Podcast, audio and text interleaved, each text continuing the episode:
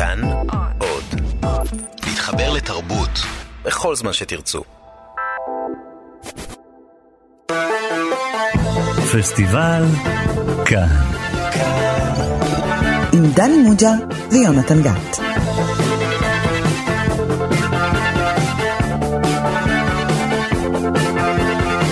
שלום לכם, אתם איתנו בפסטיבל כאן, תוכנית הקולנוע הרדיופונית של תאגיד השידור הציבורי.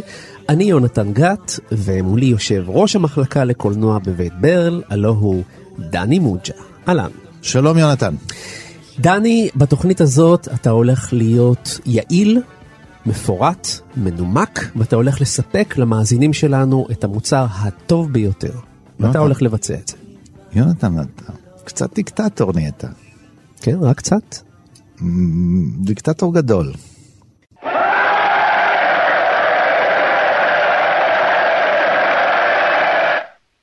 In der Blitzen sagt der Knütz, ey, ich bleib noch straff mit der Ach.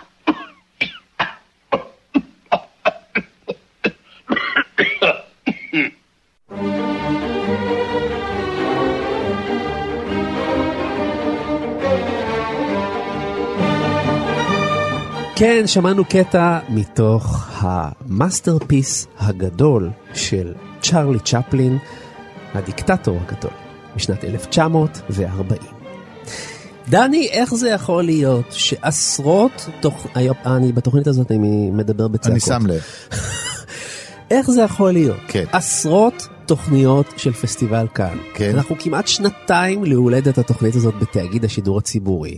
חייבים חוב גדול לקהל שלנו, כן. ואמורים להעניק לו שירות, שירות כן. לציבור. איך יכול לא... להיות שבמשך עשרות תוכניות לא דיברנו על יצירת המופת הזאת, שנמצאת בכל אה, עשירייה ראשונה, עשרים סרטים הגדולים ביותר בכל הזמן? לא, זה לא, לא, לא, לא מסובך, פשוט ברגע שדיברנו רק על, על צ'פלין אחד, ולא דיברנו גם על זמנים מודרניים, נכון. ואתה יודע, בין זמנים מודרניים, אורות הקרח והסרט הזה, אז יש, אתה יודע, שליש, שליש, שליש, ועוד חמישה אחוז שבוחרים במסי ורדו בכלל, אז, אז אתה יודע, נכון. צ'פלין זה צ'פלין, צ'פלין יגיע בסופו של דבר, אם נחיה מספיק זמן, לנוכחות, אני בכלל חושב שמה, ש... אני הכי אוהב את הקרקס מהסרטים שלו. אה, כן, הקרקס. כן, תורא... כי הוא על כלום.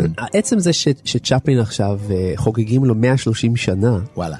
להולדתו, רק מסביר לך שאנחנו לא נחיה מספיק זמן, הוא יקבור את שנינו. בכל מקרה, דני, אחת מהפקודות שלי להיום, כן. היא לעשות את המוטל עליך, אתה צריך לספר לנו תקציר. אני מבקש שתעשה את זה בקצב המוזיקה שאני אשים לך ברקע, וקדימה, לעבודה. כן, המפקד.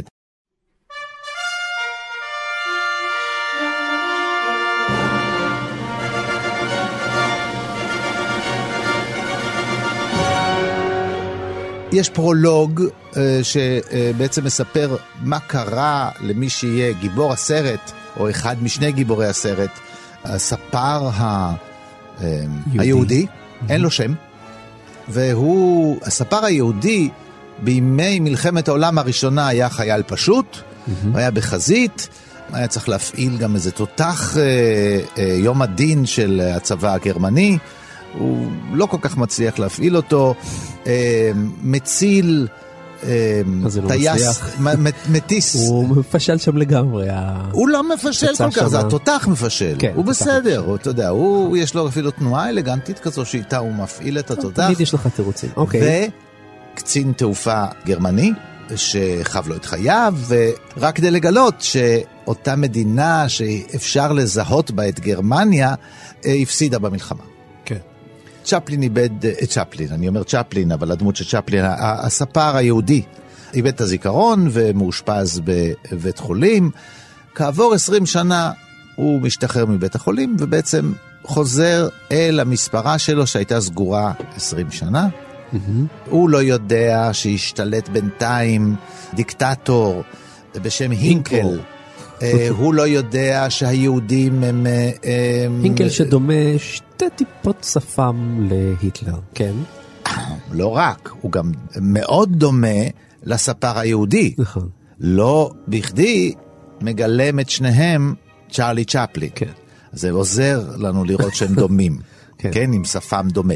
יש פוגרומים, היהודים חשופים לגנבות, חשופים לפרעות, הם מסומנים, החנויות שלהם מסומנות, ובאמת הוא דומה לו. והיהודים מנסים לשרוד, יש ימים קצת כביכול יותר טובים, משום שהינקל שרוצה לפלוש למדינה שהיא אולי אוסטריה, כן? רוצה לפלוש לשם, אין לו כסף, אז הוא מקל בחיי היהודים, ואז ליהודים קצת טוב יותר, ואז הם אפילו חלקם מהגרים לאותה מדינה, ובסופו של דבר, היטלר חוזר, הינקל, סלב, בשופו זה מה, הינקל מחליט לפלוש, ומצבם של היהודים שוב רב אמר, והספר היהודים נאסר, אבל למזלו, אחרי שהוא בורח, במקום לתפוס אותו, תופסים את הינקל לעצמו, שדומה לו שתי טיפות מים, בזמן שהוא לבוש באזרחית, יוצא למסע צייד, mm-hmm. ומקומו תופס הספר, והספר מצליח אפילו לנאום נאום, שהופך את כל הרטוריקה ואת כל השנאה והגזענות והלוחמנות של המנהיג, ומבטיח שלום ואחווה לעולמי עד. יש גם אישה בשם חנה, שדי מוצאת חן בעיני הספר, היא יתומה, שחיה לידו, נמרצת מאוד, וחלק מן הנאום אה, שלו מוקדש לה באופן אישי, שתתמלא תקווה, ואולי אפילו יש סיכוי שפעם הם יהיו בני זוג. זהו הסיפור. דני, כל הכבוד לך כן, על התקצור הזה. כן. אבל אני רוצה רק להבין דבר אחד. איך יכול להיות שסרט שנעשה ב-אלף תשע מאות וארבעים הצליח להחזיק כמעט שמונים שנה עד היום, כסוג של מגה אולטרה אייקון כזה, כשמדברים על קולנוע, אי אפשר שלא להזכיר את הדיקטטור הגדול. בכלל בקשר לז'אנר הזה, לא של סרטי שואה, ולא של סרטי קומדיה, אלא בכלל, באופן כללי, זה נחשב לאחד מהטופ, טופ, טופ של הטופ. איך זה יכול להיות? אני אקשה על השאלה הזאת, אבל אני לא בטוח שאני יכול לענות עליה. כן. אני אקשה, זה לא סתם, היא גם סתירה, אתה אמרת... Mm-hmm. סרט שואה, זה גם סתירה פוליטית, וסתירה פוליטית בדרך כלל, מתיישנת. עם השנים, במובן, כי סתירה אתה צריך להתייחס למה משאיר את הסתירה הפוליטית הזאת. נו, אז רק הקשת על עצמך יותר. זה מה שהתכוונתי, ולכן תשובה אני לא יכול לתת לך. אבל אולי... יש לי תחושה שאתה הולך... לגלגל את הבלון הזה, כן, את התפוח החם, אולי מישהו אחר. את הבלון כדור הארץ הזה, אל מישהו אחר. אולי מישהו יענה לנו. שזה אנחנו צריכים מישהו פרופסיונלי. אז איתנו נמצא חוקר קולנוע ומרצה לקולנוע, זיו אלכסנדרוני. אלן. היי, היי. אז זיו, אתה יכול לענות? תראה, התשובה לשאלה הזאת מורכבת כמובן משתיים. התשובה הראשונה והטריוויאלית היא פשוט שזה סרט של צ'פלין, וזה לא הסרט היחיד של צ'פלין שחצה את, את מרחב הזמן והפך להיות קלאסיקה. Mm-hmm. הסיבה לזה זה קודם כל מאוד טריוויאלי. האיש גאון, כן. ממש גאון. גאון כמו שמעטים כמוהו בעיניי צמחו. בכלל אגב, אני, כשאני מדבר על צ'פלין ואני מרצה עליו, אני אומר שהוא בעיניי הוא אומן הבמה הכי גדול שקם במאה ה-עשרים. Mm-hmm. מכל הדיסציפלינות כולם. ואחד הבודדים שחצה את ה-שבעים שמונים שנה האלה, ונשאר רלוונטי עד היום הזה, אני מקרין קטעים שלו על בסיס שבועי, לאינסוף קהלים, אגב, מילדים בני חמש, ועד אה, אנשים בני תשעים וחמש, וכולם מצפוצצים מצחוק, זה פשוט מדהים לראות את זה, אין לזה, אין לזה תקדים, זה משהו כל כך כל כך אה, ייחודי, אז האיש גאון, האיש היה אובססיבי ליצירה שלו, ולכן הקדיש לה המון זמן mm-hmm. ללטש ולדייק. ורק כאשר אתה אובססיבי ואתה מדייק את מה שאתה עושה, באמת, הוא הרי היה מדייק. לפ... ארבע מאות ושלושים ומשהו טייקים. נכון, לפעמים שבועות שלמים, נכון, שבועות שלמים. האיש היה עובד על טייק אחד בשביל להיות שלם איתו. אם אתה מחבר גאונות עם אובססיה מאוד מאוד חזקה להוציא באמת מוצרים מושלמים, זה צד אחד, אבל זה נכון גם לסרטים האחרים של צ'פלין. אני חושב שהערך העודף של הדיקטטור הגדול הוא בלי ספק ההקשר ההיסטורי שלו, כי הוא באמת תופעה מדהימה. הוא תופעה מדהימה בהקשר הזה שזה אחד הטקסטים הבודדים שעסקו באירועים שהתרחשו תוך כדי המלחמה שפרצה. זה מתחיל בזה שבאופן כמעט מיסטי, צ'פלין מתחיל לצלם את הסרט הזה בתשיעי לספטמבר שלושים ותשע, זאת אומרת שבוע בדיוק אחרי שהמלחמה הזאת מתחילה. וזה גם אחד המקרים הבודדים שהמציאות וההתקדמות של המלחמה משפיעה בסופו של דבר על המוצר הסופי. כי סצנת הסיום הכל כך מפורסמת הזאת של הנאום הבאמת אה, מדהים הזה שצ'פלין נושא בסופו של דבר, היא תוצאה של מה שהוא רואה מתרחש לאורך הסרט. אני מזכיר, הוא הקול היחידי באמריקה באותם שנים שיוצא באופן נחרץ וברור נגד היטלר. אמריקה ניטרלית באותם שנים, נכון. מבקשת לא להתערב בעניינים הפרטיים של אירופה. שכחנו להם את זה קצת. אה, לא, אני לא שכחתי להם את זה לרגע. גם אני לא. לרגע אחד.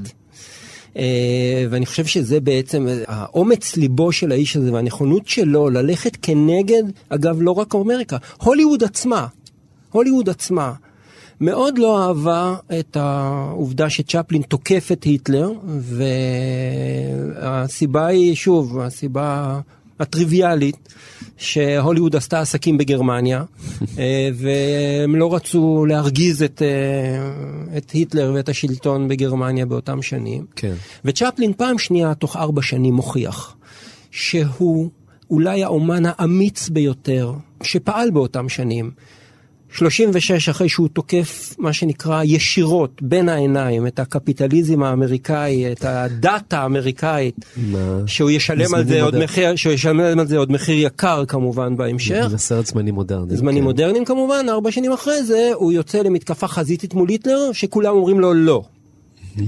זה בעיניי מה שהופך אותו פשוט לאומן ענק, מעבר לזה שהוא גאון. You are wonderful, I enjoyed that. But don't stand there, you better beat it. No, I'll call a policeman. No, no, don't do that. Why not? You crazy? Look out, there's more coming. More what? Wait a minute. תראה, הקונטקסט הוא לא התשובה המלאה, הקונטקסט אבל הוא אחד הדברים באמת המופלאים, סתירות ואזכור של היטלר לפני כן היו באמת... מעט, היה The Three Stooges, זה אזכור קטן של היטלר, באמת בקושי, בקושי בכלל נוכח, בכל זאת, היטלר מ-שלושים ושלוש כבר על המפה. על המפה, יחסו ליהודים, הוא לא תוצאה של המלחמה, זאת אומרת, אולי הפתרון הסופי והשואה, אבל יש התעללות ודיסקרימינציה ורדיפה של יהודים פיזית ורוחנית והגבלות. והכל על השולחן, זה הכל מאוד ברור ובוטה, וכולם יודעים את זה. חשוב להדגיש, את מה שאנחנו בטח מדגישים פה הרבה, הוליווד כולה יהודית, מקיר לקיר, כל ראשי האולפנים, כל האנשים החשובים והחזקים, הם בני העם שלנו, והם רואים מה קורה בגרמניה, ומחרישים. וזה, וזה קרה אגב לא פעם, זה לא, זה לא הפעם הראשונה והאחרונה שזה קורה. זה קרה הרבה מאוד פעמים. הוליווד מעדיפה תמיד את הכסף בסופו של דבר על אמירות פוליטיות, בטח אמירות פוליטיות שעלולות לפגוע בה. וצ'פלין הראה את ההפך, וזה מה שאולי אמרתי, מוציא אותו כאומן גם גדול וגם אמיץ. זה מצחיק שאתה יודע, הגרמנים תהיגו את, את צ'פלין כלוליין היהודי. ככה הוא קונה, לוליין היהודי. עכשיו הוא לא היה יהודי. ממש לא יהודי. אז לא, היו שמועות כאלה. אני יודע כבר, כבר דיברנו על זה פעם אחת, אני היום יודע הרבה יותר, אבל אז באמת זה היה פחות ברור, והוא אף פעם לא עשה המון מאמצים בשנים האלה לסתור את השמועות האלה. הוא אפילו נהנה מהרעיון הזה. משום שהאמת... הוא אמר שאבא שלו היה יהודי, ולכן אם אמו לא יהודי, אבל מתברר שגם אבא שלו לא יהודי. משום שהאמת היא שהוא במשפחה באחוזים מאוד גדולים מהגנים שלו, הם באים ממקום שלא ברור שהוא היה גאה בזה, שזה צוענים. נכון. אז כך ש... אבל הוא אמר באיזשהו מקום, מאוחר יותר הוא אמר, אני לא יהודי, אבל אם יתגלה שאני יהודי, אני אהיה מאוד שמח. זה לא שזה הפריע לו, אבל הוא לא, הוא היה שם הבא.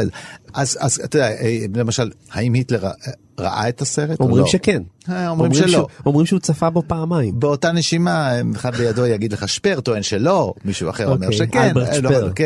יש טענות לכאן ולכאן, האם הוא ראה את זה, האם הוא שנא את זה, האם הוא רדף אותו, האם הוא לא. אתה יודע שאומרים שהיטלר בעצם גידל את השפם כתוצאה מההבנה שלו שהפופולריות של צ'פלין יכולה קצת להיטיב איתו, כי צ'פלין הגיע עם השפם המפורסם הזה לפני היטלר. אפשר לומר באופן מובהק שבשנות ה-שלושים שני הסופרסטארים של העולם מבחינת האיקונות זה היטלר וצ'פלין. תסתכל על עיתונים, על אני אומר למשל אייקונות כתמונות שמופיעות בעיתונים כאיש הרע, כאיש הטוב. צ'פלין היה מודע לזה ונחרד מהדמיון הזה ומההשוואות ביניהם. הוא תיאר את זה למשל במקום אחד, הוא אמר תראה, זה אחד גרם להכי הרבה דמעות והשני גרם להכי הרבה צחוק, אבל זה בקלות יכול להיות להפך. הוא אמר את זה. וואו. הם נולדו גם לא במרחק מאוד גדול מבחינת גיל, הם, הם, הם, זאת אומרת, יש הרבה מאוד... בגיל ארבעה ימים. The men are planning a strike at the arms factory. Who's the leader? There were five of them. Had them shot. They were, Your Excellency. Oh. Hmm. How many do you say were going on strike? The whole factory, three thousand of them. Had them all shot. I don't want any of my workers dissatisfied.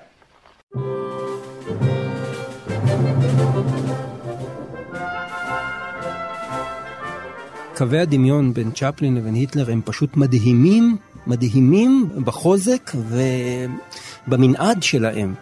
אז קודם כל ככה, הם שניהם נולדו כמובן באותו שבוע, שישה עשר לאפריל ו-עשרים לאפריל אלף שמונה מאות שמונים ותשע. זה דבר ראשון שזה מדהים כשלעצמו. שניהם היו נמוכי קומה, שניהם אגב הגיעו גם ממצב סוציו-אקונומי מאוד מאוד נמוך. שניהם איבדו את האבות שלהם בגיל צעיר, צ'פלין איבד אותו בגיל שתים עשרה והיטלר בגיל ארבע עשרה, כלומר בשני המקרים האימהות היו הדמויות הדומיננטיות בשני המקרים האלה. אבל אני חושב שהדבר הכי חזק שמחבר ביניהם זה שבעצם שניהם רצו להיות אומנים בבסיס שלהם. נכון, היטלר רצה להיות צייר. בוודאי, והיטלר, מה שנקרא, הגיש בקשה לבית ספר הגבוה לאומנות בווינה. מרבית הביוגרפיות של היטלר טוענות שאם הוא היה מתקבל לשם, כל ההיסטוריה של המאה ה-העשרים הייתה משתנה לחלוטין. בסופו של דבר הוא נדחה פעמיים.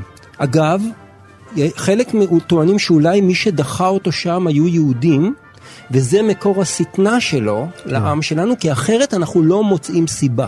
אנחנו לא מוצאים סיבה לשנאה האיומה הזאת של היטלר כלפינו דווקא. מעניין מה קורה אם צ'פלין לא היה מתקבל. צ'פלין לא התקבל לשום מקום. לא, אם לא היו לוקחים אותו לחבורת הרקדנים הראשונה שהיא להצטרף. אבל כמובן, כמובן, מה שחיבר ביניהם זה קודם השפם, ואסור להתבלבל מבחינה כרונולוגית. היטלר היה נובדי מוחלט עד אלף תשע מאות תשע עשרה. גם אז הוא היה עדיין נובדי, כי אז הוא, כן, הוא מצטרף לנציונל הסוציאליסטים, המפלגה הזאת מונה שבעה אנשים ב-אלף תשע מאות תשע עשרה. ב-אלף תשע מאות תשע עשרה צ'פלין הוא כבר האומן הכי מפורסם בעולם, חמש שנים בערך, או ארבע שנים נגיד. זאת אומרת, אין שאלה מי מעתיק את מי במקרה הזה. זאת אומרת, היטלר הכיר את צ'פלין הרבה הרבה לפני שצ'פלין הכיר את היטלר. כן. ברור, אז זה כאילו, הוא, הוא, וזה גם תחילת העיסוק של צ'פלין בהיטלר, נובע מזה שמפנים את תשומת ליבו, אומרים לו, תקשיב, הליצן הזה בגרמניה מחכה אותך. מבחינת הסטייל הזה של השפם, שזה היה מאוד מאוד מאוד אה, מודגש. כן. זה תחילת העניין שלו, אז הוא גם מתחיל להקשיב למה שהאיש הזה אומר, ושערותיו סומרות. בכל זאת, בסופו של דבר, לקראת הסרט הזה, צ'פלין צריך ללמוד את היטלר. אומרים שהוא ראה את uh, סרטה של לני ריפנשטל כשהגיע לארצות הברית. ניצחון הרצון. כן, ויש כאלה שאתה, כן, סביב הסרט הזה, אמרו זה סרט אימה, אסור שאף אחד יראה אותו, זה סרט תעמולה. אומרים שצ'פלין uh, התפקע מצחוק כשהוא ראה את הסרט הזה. הוא לא ראה את האימה, כן? למרות שבאינטליגנציה שלו הוא הבין את האימה. אבל היטלר כן. נראה לו מגוחך מאוד. כן. ואחר כך הוא, הוא כבר הכיר את התמונה ואת הקול שלו, משום שביומני חדשות הגיעו גם לארצות הברית, יומני חדשות שבהם רואים את היטלר, ושומעים לפעמים, לרוב יומני החדשות היו ללא סאונד, אז בזמן אלה היה קריין, היו חומר שיגיע מהר, אז לא היו מקליטים, אלא ואחר כך קריין היה מסביר מה רואים. Mm-hmm. כאן הוא שמע ממש, ולמד, ולכן ראה את הסרט שוב, ואחר כך התמקד באמת בנאומים, כי הוא רצה לראות גם את צורת הרטוריקה, את המוזיקה של, כן. של הנאום שלו, את הג'סטות המסוימות, ואחר כך כמובן הוא הוסיף את ההגזמות שלו, ואת הסטיות, אפילו את הפרשנות, כי יש פה נאומים שלו, אנחנו שומעים את צ'פלין, מבצע את הינקל, שהוא חיקוי ברור של היטלר. תצ'וטן. תצ'וטן. ונדשטריף דסאוקראוט. mit der Tschuten. Und der Leberwurst mit der Tschuten. Ey, der Flipsensack Alter mit der Tschuten. Ey, der Flipsensack der Klärten. Der Strängelchen mit der Hulpensack der Flirten. Und der Blätzensack der Elten. Besick, besick. Der Tschuten. Und der Tschuten. His Excellency has just referred to the Jewish people. הוא מביא את זה למקומות קיצוניים, חלק זה בג'יבריש, במילים שאין להם שום משמעות.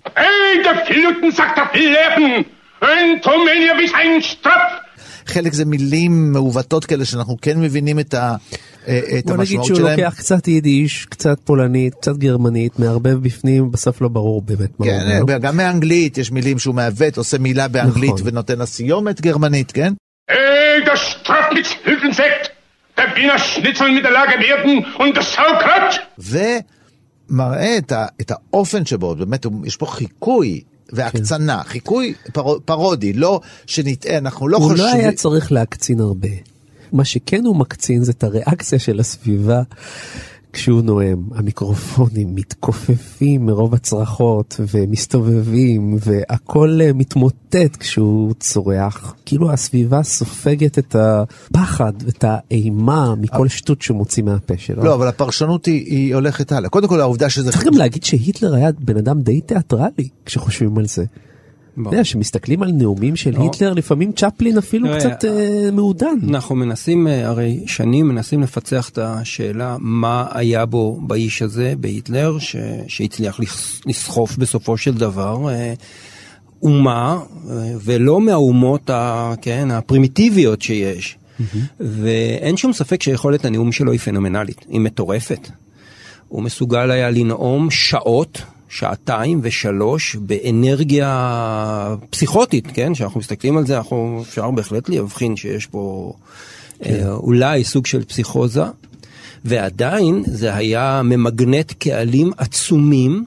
סתם דוגמה, בסרט של ריפנשטל, שמלווה כמובן את כינוס המפלגה הנאצית בנירנברג ב-שלושים וארבע, אותו כינוס שהתרחש כל שנה בעצם בנירנברג, אז הוא נואם, במשך שבוע ימים הוא נואם שם בין ארבע עשרה ל-שש עשרה נאומים בפני קהלים של חמישים, שישים ואפילו מאה וחמישים אלף איש, שעתיים שלוש, הוא עושה את זה בעוצמה אדירה, הוא גם לקח, וזה ידוע, שיעורי משחק, הוא הבין את, כן, כן, כי הוא הבין את הכוח האדיר של זה, אנחנו בעידן שזה המדיום, זאת אומרת אנחנו לפני, כמו שנאמר, הקול והסאונד נכנס קצת יותר מאוחר, אבל זה המדיום שבעזרתו אתה יכול להגיע לקהלים עצומים. הוא מבין עוד משהו אחד, צ'פלין, שיש לו יכולת של, הוא אף פעם לא מאבד שליטה. זאת אומרת, עם כל זה שהוא זועם, וזה בא באמת מן הקרביים, הוא לא מאבד שליטה, ולכן יכול, למשל, הוא עושה את זה פה כמה פעמים, להפסיק בבת אחת. יש פאוזה. בבת אחת. ודורש תגובה. הוא מבקש את התגובה, ונותן להם את הזמן. זאת אומרת, הסוביטו פיאנו, מה שנקרא במוזיקה, שמיד אתה עובר לשקט, זה כלל במוזיקה, הוא בשליטה, כי אתה חייב שכולם יפסיקו יחד, והוא בבת אחת מפסיק, ונותן לכולם.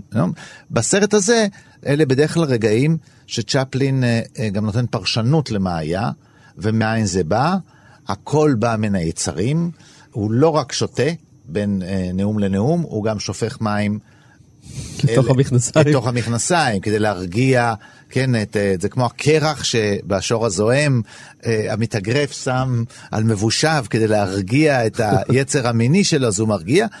צ'פלין כמו צ'פלין, גם פה הוא בכל זאת שכח באיזה ספירה הוא נמצא, ואז הוא גם עושה כמה דחקות, מה שאנחנו קוראים להם, הוא פעם אחת, למשל, במקום לשתות, הוא שופך לעצמו מים באוזן, ומוציא את זה מהפה, זה מין בדיחה שהוא עושה בסרטי המשפחה שלו, רואים אותו הרבה פעמים בשביל להצחיק את הילדים. לימים, בגלל הרגעים האלה בעיקר, בגלל כמה רגעים כאלה שהוא מאפשר לעצמו להתבדח, כן. ולא להיות בסתירה, אלא הוא אמר שאילו היה יודע לאן באמת, או אפילו מה היה כבר כשהוא עשה את הסרט, הוא לא ידע הכל. על היטלר. על היטלר ועל המעשים שלו, ועל, ועל, בוודאי על השואה, אבל אה, בחנות ריכוז כבר היו, ועל, הוא, הוא לא היה... בטוח שהיה עושה את הסרט ככה. אהה. שיש בו איזה מידה, שאפשר גם לראות את הסרט הזה כאיזה בדיחה, כי האימה היא לא נוראית בסרט. הדמות היא נוראית, אבל האימה, הדברים שאנחנו רואים, אז זה נכון, הם גונבים כמה עגבניות, וזורקים פעם אחת, ומשפילים יהודייה אחת, אבל אתה לא רואה את התמונה, איזה זוועה. היהודים חיים סביר בסרט הזה. אדי? יא? See if he's ready yet. All right. Not yet, he's polishing a bald man's head. אני אומר שוב, חייבים להתייחס לזמן שזה נעשה. צ'פלין לא היה לו שום מושג, ולא יכול היה להיות לו מושג, מה יקרה החל מ-ארבעים ושתיים ואילך. אפילו הנאצים לא ידעו שהולך להיות פתרון סופי, בטח לא באופן הזה. כי uh, הדברים התרחשו בסופו של דבר, ולצ'פלין לא היה, בוודאי ובוודאי שאם הוא היה יודע, בוודאי ובוודאי זה לא היה נראה ככה, בשום צורה זה לא היה נראה ככה, um, וזה גם המזל של הסרט הזה, וגם ה... אין ספק, הסוגה הזאת שהוא לוקח uh, אימה כזאת, והוא מגחיך את היטלר מאוד מאוד, הוא הופך אותו לילדותי מאוד, למתרפס אפילו לפעמים, בעיקר... לאימפוטנט. כן? אה, אימפוטנט בוודאי, טוב, אבל הסוגיה המינית של היטלר, mm-hmm. יש, יש דיון, כן? כן. זה, זה נמצא בדיון. אה, und die Aryan, und die Aryan Maiden, ah, die Aryan Maiden, die Delikatessen mit der Schön, und der Flachsen mit der Stresses, ah, und der Ulstein mit der Moss, äh, der Moss von der Kinder Katzenjammer. Der Katzenjammer mit der guten Sekt, der hinten, feiten, guten, feiten, dotten, guten Sekt. Hey, soldiers for Hinko! יש לזכור שאנחנו, הסרט גורם לנו לקרוא להינקל היטלר, אז אין מוסוליני בסרט. יש... בנזינו נפלוני. ואגב, שיחק אותו ג'ק אוקי, ושהוא היה מועמד לאוסקר על תפקיד משנה, על התפקיד הזה. לא זכה בו, הסרט היה מועמד לחמישה אוסקרים. אבל זה מאוד מבלבל, מאוד מבלבל. אתה יודע מה האירוניה בסרט? זה שהסרט לא זכה באוסקר, ואף אחד לא זוכר מי ניצח אותו. אנחנו יכולים להזכיר, אבל אין שום סיכוי שמישהו ממאזיננו ידע מי ניצח את צ'פלין. חוץ מאורי קליין. נכון. אני עכשיו נעשה חידה למאזיננו, תנסו לזכור, מי ניצח את צ'רלי צ'פלין בפרס האוסקר על הדיקטטור הגדול? אתם לא יודעים, ואנחנו נגלה לכם עכשיו שזה היה The Great מקינטי. אגב, מעניין, שניהם מתחילים ב-The Great, כן? וסתירה פוליטית. וסתירה פוליטית, בדיוק.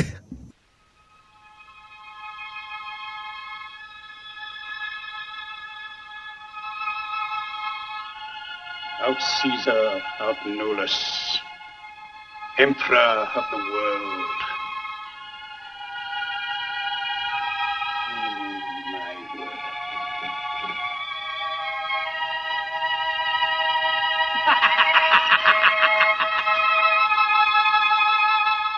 בעצם הסרט הזה יש בו, כמו אצל, תמיד אצל צ'פלין, לפחות כמה מערכונים.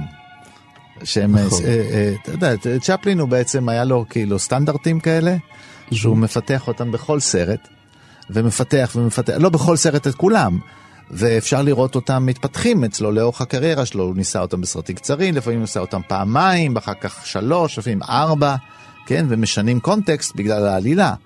אבל כשמדברים על הדיקטטור הגדול, יש חלק, דיברנו על החלק החיקוי של, של, של היטלר, כן, שהינקל, שהוא עומד מרכז ונואם את הנאומים שלו, ו, וגם החיקוי הקולי, גם הג'סטות הפיזיות שלו, אבל יש עוד, יש עוד, הזכרת, אבל ככה בחטף, את הרומן שהוא מנהל עם כדור הארץ. כן, הוא, הוא, הוא, יש פה איזה קטע מחול כזה, אפשר לקרוא לו, מין פנטזיה שלו, שהוא משחק עם כדור הארץ, שזה מין בלון כזה, נבואי לגמרי מבחינת צ'פלין, כי הרומן הזה שלו, שהוא רוצה לשלוט בכדור הארץ, גם בסופו של דבר מסתיים בהתפוצצותו של כדור הארץ.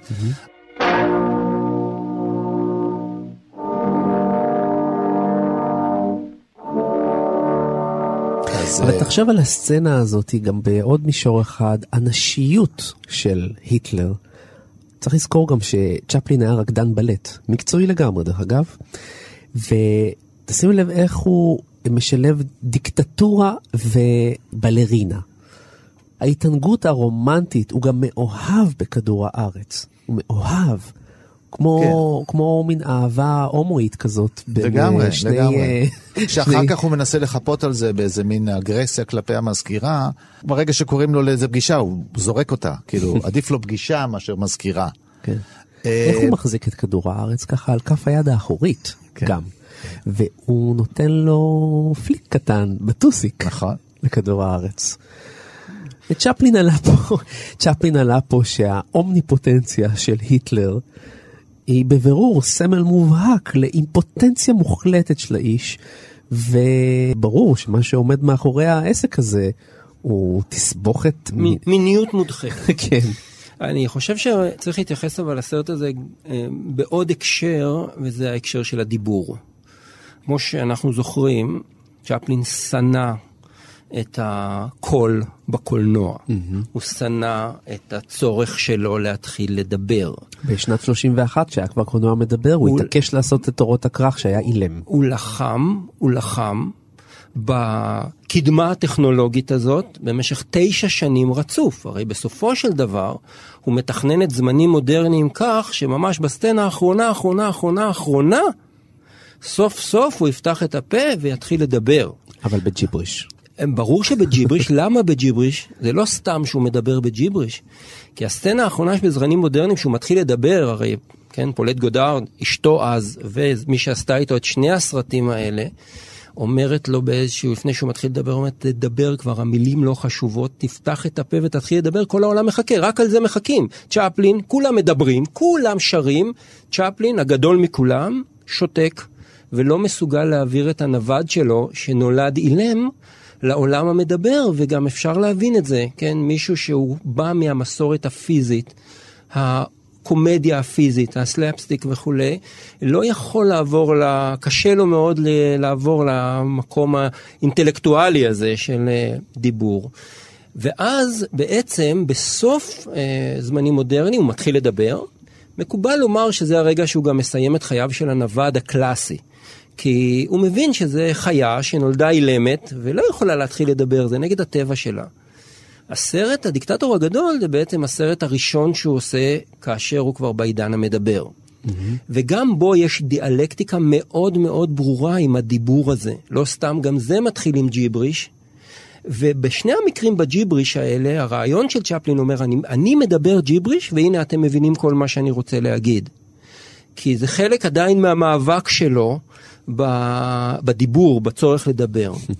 הסיפור הזה עם כדור הארץ, והסצנה שבאה מיד אחריה, וזה המחול הונגרי מספר חמש של ברמס, שבו הספר היהודי עושה סצנה מדהימה שהוא מספר לנוכח המוזיקה הזאת, הם שתי סצנות שהן באותו הקשר. הוא אומר, הנה, אני מראה לכם כל מה שאני רוצה לומר, בהקשר של היטלר ושל הספר. אני רוצה להראות לכם. אני לא רוצה לדבר על זה, ולכן השימוש בכדור הוא גאוני, כי הוא לא דורש דיבור. Mm-hmm. הוא מראה בקולנוע, בקולנועית, בוויזואלית, את כל הרעיון הזה, שצ'פלין רוצה להגיד בעיקר למשטר של רוזוולט, למשטר של המדינה שלו, הוא אומר להם, תקשיבו טוב, אתם עושים טעות איומה, אתם נמנעים להתערב במשהו שיתפוצץ לכם על הראש, עוד מעט. ולכן הסצנה הראשונה של הכדור, מול המצלמה רואים את אמריקה. לא סתם רואים את אמריקה, כי הוא רוצה להגיד להם, אתם עכשיו ניטרלים, ומה שקורה זה אסון, ואתם חייבים להתערב. וזו הייתה ממש זעקה של צ'פלין בהקשר הזה, במה שקורה שם. I'm sorry, but I don't want to be an emperor. That's not my business. I don't want to rule or conquer anyone. I should like to help everyone if possible. Jew, Gentile, black man, white. We all want to help one another. Human beings are like that. We want to live by each other's happiness, not by each other's misery. We don't want to hate and despise one another. In this world there's room for everyone, and the good earth is rich and can provide for everyone. The way of life can be free and beautiful, but we have lost the way. כשאני חושב על הדיקטטור הגדול תמיד, אז אני תמיד מדמיין את שתי דמויות הענק האלה. צ'פלין מצד אחד, היטלר מצד שני. באותו זמן, היטלר הוא אולי אחד הכוחות החזקים ביותר בעולם, מבחינה הצבאית והתאווה שלו והרצון שלו להשתלט על הפלנטה. ומצד שני, צ'פלין, עם המשקל העצום שלו בעולם, מבחינת הפופולריות שלו, מלך הקומדיה, מלך הקולנוע, ותמיד נדמה לי שהסרט הזה הוא קרב אגרוף של שני הענקים האלה בתוך סרט אחד, כשצ'פלין לוקח את כל המשקל, כל היכולות שלו, כל הכישורים שהוא צבר לו כל השנים, כל המיומנויות הקולנוע שלו, כל היכולת שלו כדי לספר סיפור, כדי לתת משקל נגד התופעה הזאת שנקראת היטלר. יונתן, לצערי הגדול. קשה. הדבר הכי עצוב בדיקטטור הגדול, זה בדיוק המאבק הזה בין שני, בין שני הגדולים האלה. ובסופו של דבר, צ'פלין שלא רצה לדבר, דיברנו על זה עכשיו, נכון? בסוף הסרט, כאשר הוא צריך לצלם את סוף הסרט, מה שקורה באירופה הוא כבר בלתי נתפס, הרי אנחנו בשיא עידן הבליצקריג, כן? הגרמנים שוטפים את אירופה, כובשים פעם ועוד פעם ועוד פעם, את הולנד ובלגיה שזה וזה, את צרפת, ו... וכמובן המדינות ממזרח, והעוצמה שלו, של, ה... של המלחמה הזאת ושל היטלר, היא אדירה. Mm-hmm. ובסופו של דבר יש לו... כן? סופים שהוא כתב, הוא כתב סוף לסרט הזה כמובן, והוא מבין שאין לו שום משמעות לסוף שהוא כתב, כי המציאות הופכה להיות פי אלף יותר דרמטית, והוא לא מוצא אה, באמת אה, רלוונטיות בסופים שהוא כתב. בסופו של דבר הרי הוא מחליט את ההחלטה הכל כך לא טריוויאלית הזאת, לבנות לעצמו במה גדולה, לעלות עליה, והאיש שלא רצה לדבר, פותח את פיו ונואם את אחד הנאומים הפציפיסטים הכי גדולים והכי חזקים בעיניי שניסו אי פעם. Mm-hmm. והוא עושה את זה בסרט הכי פופולרי שלו. והוא עושה את זה בזמן הנכון מבחינה היסטורית. והמסקנה מתבקשת בסופו של דבר, והיא עצובה.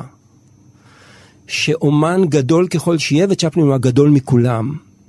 בסופו של דבר. אני לא חושב שנחסך חייו של אדם אחד. אחד, כתוצאה מהמעשה והנאום ההירואי הזה של צ'פלין. Mm-hmm. בסופו של דבר, המנהיג הפשיסטי הזה הצליח לקח את העולם למלחמה שאנחנו כולנו יודעים, ומי שהפסיד פה בענק זה צ'פלין. בענק. אנחנו קודם כל וצ'פלין. אני לא חושב שהוא הצליח להזיז דבר. אפילו הוא לא הצליח להזיז את המשטר האמריקאי, אפילו לא את המשטר האמריקאי, להגיד אוקיי, אנחנו מתערבים. מהבחינה הזאת, אם לא היה מגיע דצמבר ארבעים ואחת, כן, והיפנים היו עושים לנו את העבודה, who knows מה היה קורה, כן? עובדה, לצערנו זה לא קורה. אבל אתה לא חושב שהסרט הזה כן הזיז משהו? כן טלטל משהו? אפילו לא קיסם. אפילו לא ללונגרן? אפילו לא קיסם. תקשיב. אני לא רוצה ליצור חזית, כי אני, אתה יודע שאני תמיד בצד שלך, יונתן, אבל... אבל עם כל הכאב, אני נאלץ נסכים עם זיו. נסכים עם זיו. תמיד היית בוגדני. אני אומר יותר מזה. אתה יודע, סאטירה פוליטית צריך לראות מי שנעלב. והיא צריכה לתת כוח למעליב. וכשהסאטירה פוליטית רואים אותה אנשים שמסתכלים מבחוץ, אז היא, היא לא מגיעה לאלה שצריכים לראות ולהזדעזע ולחוש לא בנוח באותו רגע. אתה יודע, אפילו באנגליה עשו לו עניינים רבים. מה, מה פתאום אתה מראה את הסרט? כן להראות, לא להראות. האיש הראשון שהראה את הסרט באנגליה, נדמה לי, נקנס, קיבל קנס על עצם העובדה שהוא מראה את הסרט, כן?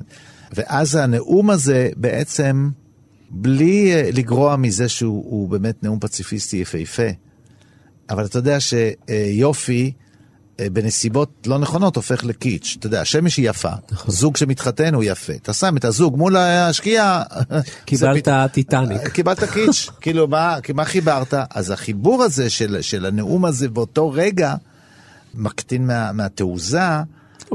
בארצות הברית גם חשבו שהוא קומוניסט, זאת אומרת, ישימו אותו בקומוניזם. ברור, ויש גם, תשמע, יש גם מידה של אנטישמיות, שהופנתה כלפי, אתה יודע, הוליווד, אמרנו קודם, רוצים רק כסף, כן?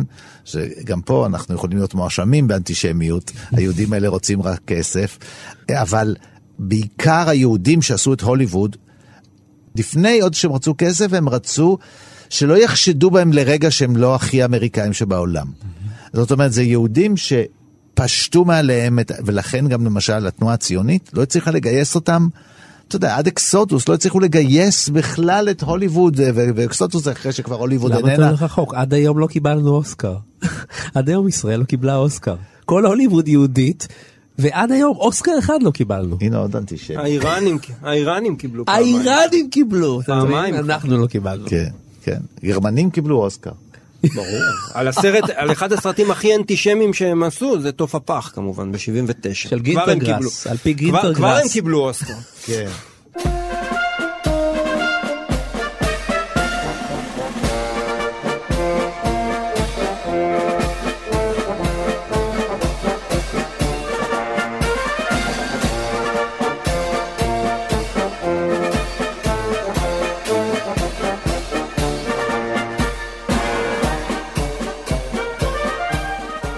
אמרתי כבר שבעיניי צ'פלין הוא הגדול מכולם, אבל הוא לא במאי הקולנוע הגדול מכולם.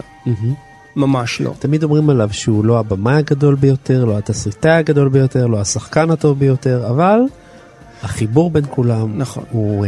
הוא לא הבמאי הגדול מכולם, במיוחד בהשוואה לבין ארצו, שהוא כן הבמאי הגדול מכולם, ואנחנו מדברים כמובן על היצ'קוק, כן? אז אפשר לבדוק את שני, את שני האנשים האלה, שפעלו גם פחות או יותר בגדול, כן? פחות או יותר, אה, כמובן, היצ'קוק אה, צעיר מצ'פלין באיזה ארבע עשרה שנה, אבל אה, פעלו נניח באותם שנים. אין בכלל מה להשוות, אין בכלל מה להשוות. הקולנוע של צ'פלין הוא פשטני מאוד, הוא כמעט ולא עושה שימוש באמצעי המבע של הקולנוע, מעט מאוד, עבודת מצלמה, עבודת תאורה, הוראות הבימוי שלו היו מאוד פשוטות, לצלמים שלו, תפתח את המצלמה ותן לי לעשות את מה שאני עושה הכי טוב, והוא עושה אותו הכי טוב באמת.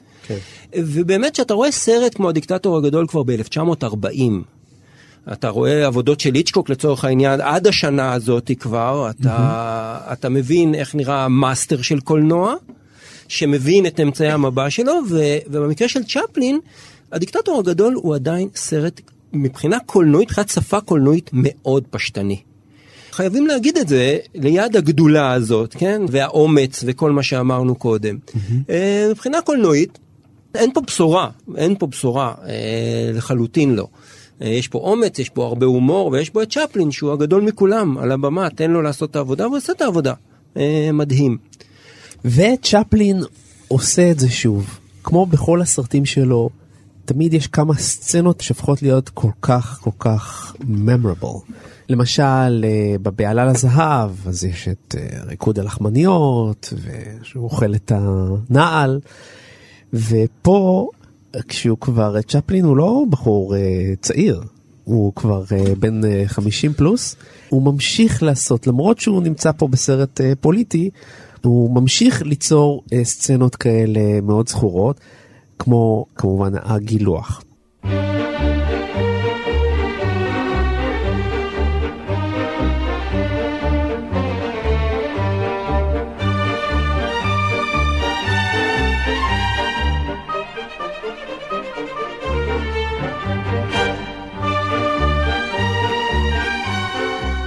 גם בגיל חמישים הוא חוזר לקרקס, וגם בסרט כזה פוליטי הוא לא נגמל מהקרקס. תראה, הסצנה הזאת היא, היא, מה יפה בה? יפה בה שיש איזו מוזיקה חיצונית, ויש מה שנקרא מיקי מאוסינג, שהצ'פלין עושה את התנועות בדיוק לפי המוזיקה, למרות שלא ברור אם המוזיקה הזאת היא פנימית או חיצונית, אם הוא שומע אותה או לא שומע אותה, אולי המוזיקה מצליחה, כאילו המוזיקה מצליחה לחכות את ה... לא, לפי הסרט זה ברור שיש רדיו. אבל כשאתה רואה את הסצנה וגם אתה יודע שרדיו יש לך, אתה לא בטוח שהספר שומע את המוזיקה ובגלל זה הוא עושה את התנועות כל כך מדויק, או שהמוזיקה כאילו היו חזרות אינסופיות והמוזיקה מנגנת כמו שכותבים מוזיקה לסצנה. זה הדבר הנפלא הזה. כן, יש את הדבר הזה שבאמת יש התואם הזה בין סאונד ותמונה עד כדי אבסורדום. זה מביא את התאום תום הזה עד כדי אבסורדום, וגם זה גורם ללקוח שהוא לא מסוגל להגיב, הוא, הוא פשוט בהלם בהלם מהמתקפה הזאת שנועדה ל... זה בדיוק הפוך ממה שקורה אגב לאותה דמות ברגע אחר, כי כשנותנים לו לחפוף את uh, שערה של חנה, אז דבר ראשון הוא מורח לה כסף גילוח על הפנים והוא מתחיל עם זה, ואז הוא פתאום שם לב מה יש לו, כי הוא נסחף לתוך הרוטינה שלו, הרוטינה צריכה להתחיל, ומזל שאין שם מוזיקה, כי אם הייתה מוזיקה, הייתה חודפת את כל התקלחת. אז אין שם מוזיקה, אז הוא מצליח לצאת ולחזור, ורק לסדר לה את השיער. תמיד כשאני מראה את הסצנה, אמרתי לך, אני מראה אותה, אני רוצה להראות אותה כמעט פעם בשבוע, אני חושב. אז תמיד אני אומר שאני הכי מרחם בסצנה הזאת, על האומלל הזה שישב שם על הקורסה, כי לפי דעתי היו צריכים לעשות עשרות טייקים. מה זה לפי דעתך? צ'פלין לא היה יכול לצלם סצנה כזאת ולפחות איזה מאה טייקים. להגיע לרמת דיוק כזאת עם המוזיקה, אני יכול להגיד לכם עד היום שקהל רואה את זה, הוא ממש מתרגש. דני קיי בהמשך, יעשה הרבה דברים כאלה. ג'רי לואיס. כל דבר הזה שיש מוזיקה שתואמת איזו פעולה מכנית כזו, והפעולה הופכת לעוד יותר מכנית בגלל המוזיקה, ויש התואם הזה. אגב, אחת הסצנות הנהדרות שמוכמנות שם בפנים, בביקור של מוסוליני אצל הינקל, זה סיפור הכיסא הנמוך, שאחרי זה עשו לו שחזור אצלנו כזכור. וכנראה שרואים את הסרט הזה גם אצלנו. אבל אתה צריך לתאר למאזינים שלנו. כן, הוא רוצה, הרי אינקל, רגשי הנחיתות שלו, ומול מוסוליני, וגם אתם יודעים, יש שם מאבק, מי יפלוש לאוסטרליץ' ראשון, כן, מי... מי, מי יתפוס את אוסטריה ראשון, אז הם רוצים לגרום למוסוליני להיות נמוך מהינקל, ולהיות ככה מושפל על ידו, אז מושיבים אותו אחר כבוד על כיסא נמוך, כשהוא הסתכל על אינקל מלמטה. והסצנה הזאת היא פשוט לא יכולה להיות רלוונטית יותר, כן? מקרה דני והשגריר הטורקי, נכון? השגריר הטורקי שהושב על כיסא נמוך.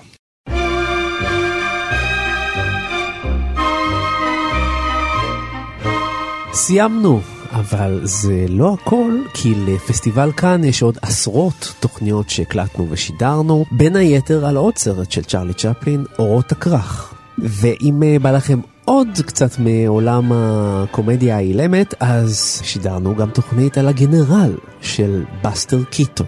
באסטר קיטון וצ'רלי צ'פלין נחדו כוחות בשנות ה-חמישים, באורות הבמה, או חמישים ושתיים, כן. וכמובן עוד עשרות תוכניות אחרות על ז'אנרים קולנועים נוספים. אתם נכנסים בקלות ליישומון שלנו שנקרא כאן אודי, עוברים לאזור הפודקאסטים, שם פסטיבל כאן עם כל הפרקים שיעמדו לרשותכם.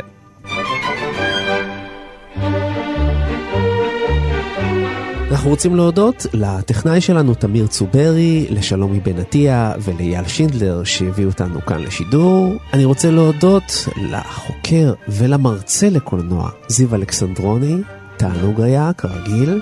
תודה רבה.